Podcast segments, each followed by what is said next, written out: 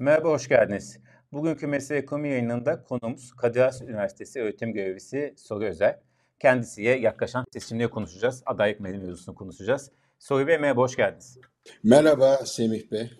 Çok teşekkür ederiz vakit, vakit ayırdığınız için. Çok sağ olun. Rica ederim.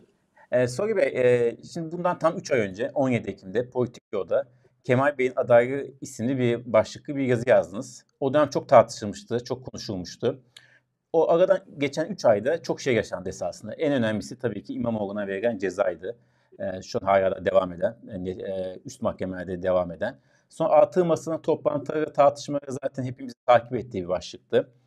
HDP'nin hazine yardımına bloke konulması ve tabii ki kapatılma da ihtimalinin devam etmesi, davanın sürmesi de e, bu dönemde yaşanan bir diğer mevzuydu.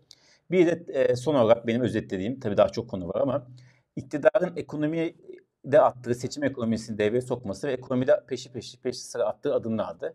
Ve hatta bu adımların e, iktidar cephesindeki kan kaybının bir nebze olsun durdurduğunu söyleyebiliriz. Yani en azından kötüye gidiş, iktidar açısından oy oranında kötüye gidişi durdurdu. Kimilerine göre de ciddi bir toparlanma sağladı. Şimdi aradan geçen 3 ayda siz o yazıyı da göz önüne alarak bir değerlendirme yapmanızı istesem neler söylersiniz? Tabii memnuniyetle. Teşekkür ederim öncelikle beni çağırdığınız için. Ben e, yazımda seçilip seçilemeyeceğinden bağımsız olarak her ne kadar e, seçilme şansının önümüzdeki aday listesi içindekileri içinde bulunan diğer şahsiyetlere göre daha düşük olduğunu düşünsem bile e, Kemal Kılıçdaroğlu'nun adaylığını seçilip seçilememe üzerinden değil, kendisinin böylesine kritik bir seçimde e, Türkiye'de muhalefetin adayı olmayı hak edip etmediği üzerine kurgulamıştım. O günkü düşüncem Kemal Kılıçdaroğlu'nun aday olmayı hak etmediği, bu adaylığın e, gerektirdiği enerjiyi üretemeyeceği, o siyasi e, yaratıcılığa sahip olmadığı, yanındaki kadronun da açıkçası böyle bir kampanyayı taşıyabilecek becerilere sahip olmadığını söylemeye söyledim. Bugün o günkünden daha keskin ve kesin olarak da yazdıklarımın arkasında duruyorum. Yaşadığımız üç ayda göstermiş oldukları performans en azından benim açımdan benim yazdığım hemen hemen her şeyi hemen hemen her şeyi teyit etti diye düşünüyorum. Ee, İstanbul Belediye Başkanı'nı rakip olarak gördükleri için aslında hükümetin Kasım ayında ve Aralık ayında iki kez önlerine atmış olduğu inanmasalar bile kendisini başkan adayı göstererek ya kazanabilecekleri bir siyasi alanı aman ha bu ciddiye alınır bu aday olur hükümet de bunu yargıya havale ederek içeri atmaz diye yapmayacak kadar küçük hesaplar içinde olduklarını ben şahsen e, düşünüyorum. Ayrıca e, özellikle e, Ahmet Davutoğlu'nun en son e, Gelecek Partisi'nde yapılmış olan toplantının ardından ettiği lafları duyduğumda buna Kemal Bey'in geçenlerde bir televizyon programında vermiş olduğu cevabı dinlediğimde kendisinin bir kere iktidar sahibi birisi olma imajını veremeyeceğini de bunlara ekliyorum. Ee, CHP ve İyi, İyi Parti olmadığı takdirde meclise tek kişi sokamayacak olanların ortak yönetim filan gibi bir çağrışım yapacak konuşmaları ulu orta yapabilmeleri, sonra bunun arkasında durmaları, Kemal Bey'in de canım ne varmış bunda demesi, açıkçası ben e, Türkiye'de bu işleri atın dizginlerini tutarak, ata hakim olarak yürütecek güçlü bir yöneticiye ihtiyacımız var arzusunu taşıdığını düşündüğüm büyük bir muhalif kitle açısından en azından hayal kırıklığı yaşattığını, daha da kötüsü ümitleri kırdığını düşünüyorum. Şimdi şunu iddia edemem. Ben Anadolu'yu bilmiyorum. Anadolu'da Kemal Kılıçdaroğlu'nun adaylığı hakkında ne tür bir heyecan duyuluyor, herhangi bir heyecan duyuluyor mu? Benim tahminimin çok ötesinde bir heyecan mı var açıkçası bunu bilmiyorum. Ama çok e, içimden gelerek söylemesem dahi elimde başka bir veri olmadığı için e, kamuoyu yoklamalarına baktığınız zaman da kendisinin e, bugünkü Cumhurbaşkanı Tayyip Erdoğan karşısında en zayıf aday olduğu ortaya çıkıyor. Kamuoyu yoklamaları üzerinden değerlendirme yapmayı açıkçası pek sağlıklı bulmuyorum. Kamuoyu yoklamaları bu konuların en iyi işlendiğini düşündüğümüz ülkelerde bile herkesi çok yanılttı. Brexit örneği var, Trump'ın seçilmesi örneği var. Amerika'da son e, ara seçimlerde e, kırmızı dalga beklenirken cumhuriyetçilerin güç bela ancak küçük bir e, çoğunluğa sahip olmaları var. Dolayısıyla bu konudaki yani en azından Anadolu'daki heyecan düzeyini filan da bir kenara bırakarak e, yani bilmediğimi kabul ederek ben gene de bu adaylığın yanlış olduğunu düşünüyorum. Bugün varılan noktada da özellikle HDP ile ve Kürtlerle ilişki kurma konusundaki çekingenlikler nedeniyle e, bu işi e, İstanbul Belediye Başkanı'nın becerebileceğine inanıyorum. Diyebilirsiniz ki son sözüm de bu. Ya bu adamı içeri atacaklar, çok da niyetliler. E bir başkan adayı ilan edilsin, başkan adayını içeri atmış olsun hükümet. Onun o zaman demokrasi konusunda ciddiye aldığı tek şey sandık ve kendisinin o sandığa hakim olma duygusu olan bir toplumun ne tepki göstereceğini de buna görürüz. Ama ben gerçekten Cumhuriyet Halk Partisi'nin kendi üyesi olan seçilmiş bir belediye başkanının başkanı hakkında 14 Aralık'ta çıkan karar karşısındaki tutumunu kendi hesabıma e, biraz hicap verici buluyorum.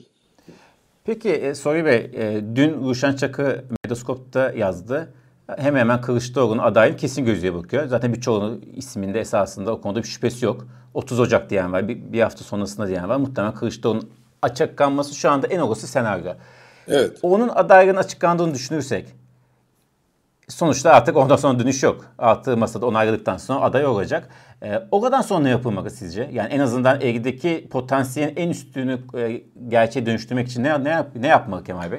Şimdi e, bana göre siyaseten memleketin en önemli meselesi bugünkü devleti çürüten yönetim aczi içinde yönetim konusunda baskı kullanmaktan öteye herhangi bir e, yöntemi artık kullanmayı beceremeyen, akılcılıktan yoksun bir hükümetin gitmesi bizim birinci meselemizdir. Dolayısıyla e, bugünkü hükümetin başkanı ya da bugünkü koalisyonun başkan adayının karşısına kim çıkarsa çıksın, dediğim gibi ben onun adaylığını tasvip etmesem de ki benim tasvip edip etmememin kendince çok da büyük bir anlamı da yok. Elbette o zaman Kemal Kılıçdaroğlu'na destek vereceğiz. onun başarılı olmasını için elimizden de bir şey geliyorsa onları da yapacağız.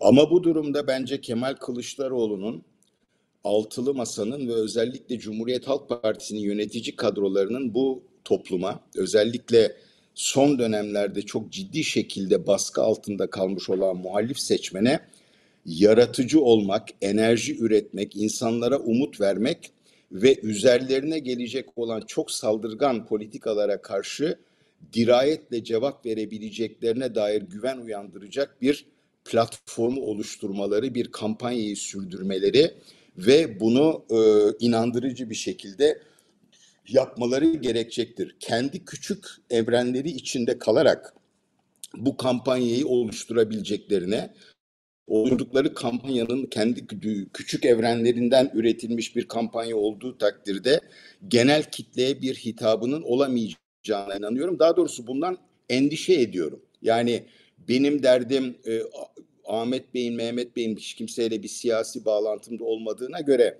aday olup olmadığından çok e, bu kadar kritik bir seçimde yani bana göre Cumhuriyet'in ikinci yüzyılına girerken Türkiye'nin e, bir devlet olarak hatta bir toplum olarak kimliğini belirleyeceğini düşündüğüm bir seçimde bugünkü yöneticilerin ve basiretsiz döneminin bitmesi, basiretsizliğin sona ermesi ve çok ciddi bir yeniden yapılanma içine girebilmeyi başarabilmemizdir öncelik. E, onun için de adaya destek veririz ama adayların da bize bu konuda bir borcu olduğunu düşünüyorum.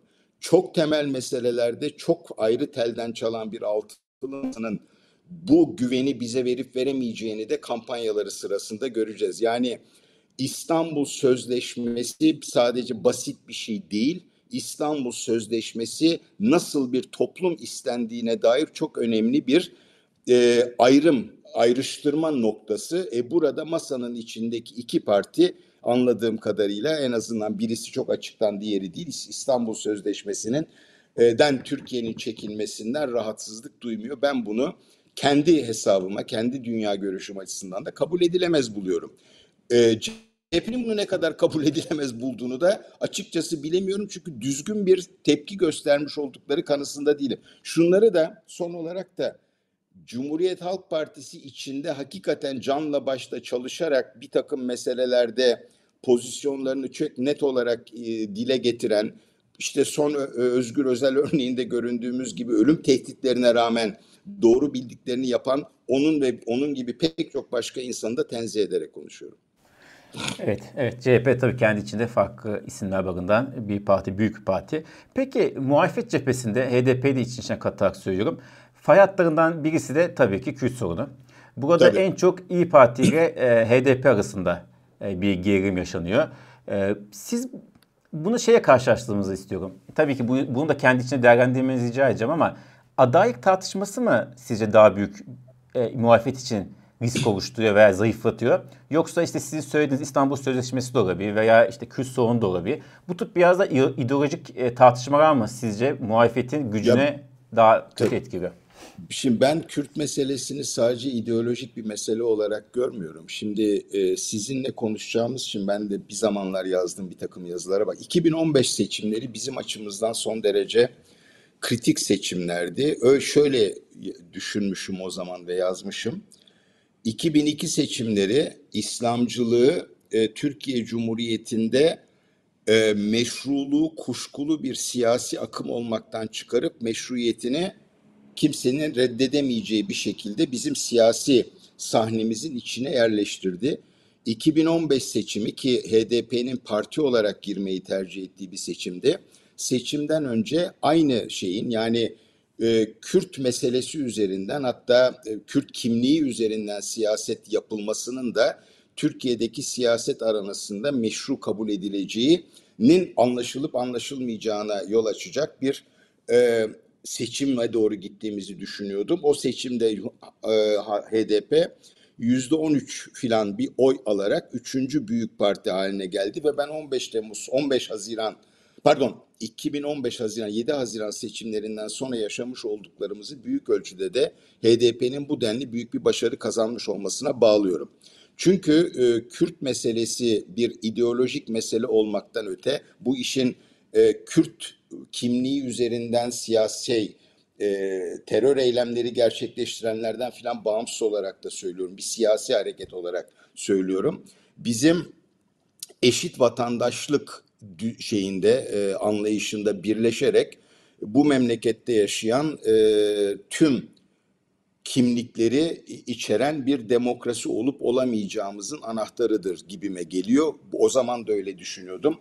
Bugün de öyle düşünüyorum. Şimdi İyi Parti'nin neden HDP ile konuşamadığını anlamak mümkün. HDP tabanı da e, sonuç olarak büyük ölçüde daha ehlileşmiş veyahut da daha e, merkeze doğru en azından sosyal ve kültürel olarak yaklaşmış milliyetçi bir taban. Onların da dağarcıklarında ya da zihinlerinde on yıllardır birikmiş olan e, Kürtle PKK'yı ya da Kürt siyasetiyle PKK'yı eşleş, eşleştirme gibi bir takıntı bana göre var. E, onları ürkütmemek istediği için İyi Parti'nin burada sıkıntılı olduğunu söyleyebiliriz. Ancak bunun et, e, üstesinden bence gelinebilirdi. Şunun olamayacağını düşünüyorum. Yani altılı masa hem seçimi keklik çantada keklik gibi görüyor. HDP oylarının ya da HDP'ye oy veren Kürt ve Kürt olmayanların oylarının da yeter ki bu yönetim bitsin diyerek otomatik olarak kendisine geleceğini düşünüyorsa bence çok yanılıyor ve bu Kürt meselesinde açıktan neye inandığını, neyi düşündüğünü söylemeden girilecek olan bir seçimde biz gene Türkiye'nin bu en önemli siyasi meselesinin çözümüne yönelik hiçbir adım atmama riskiyle de karşı karşıyayız diye de düşünüyorum. Öbür türlü İyi Parti HDP'ye itirazını sürdürür fakat dolaylı olarak CHP üzerinden şu ya şekilde ya da diğer ufak partiler üzerinden aslında bu halledilebilir diye de e, düşünüyorum ama meselemiz onun ötesine geçiyor dediğim gibi. E, biz Kürt siyasetini Türkiye siyasetinin meşru bir parçası olarak görüyor muyuz, görmüyor muyuz? Evet bu noktada da esasında altığı masada en e, cesur e, söylem, farklı söz söyleme cesaretini gösteren de son günlerde en azından Deva Partisi ve Ali Babacan. Evet. E, esasında Saraçhane'deki konuşması da ilk başlamıştı. Hem Osman Kavala hem Kitler'e hem Demirtaş'a hem Canan Kaftancıoğlu'na hepsine selam göndermişti. Sonra Kürtçe ana dil çıkışı yaptı biliyorsunuz.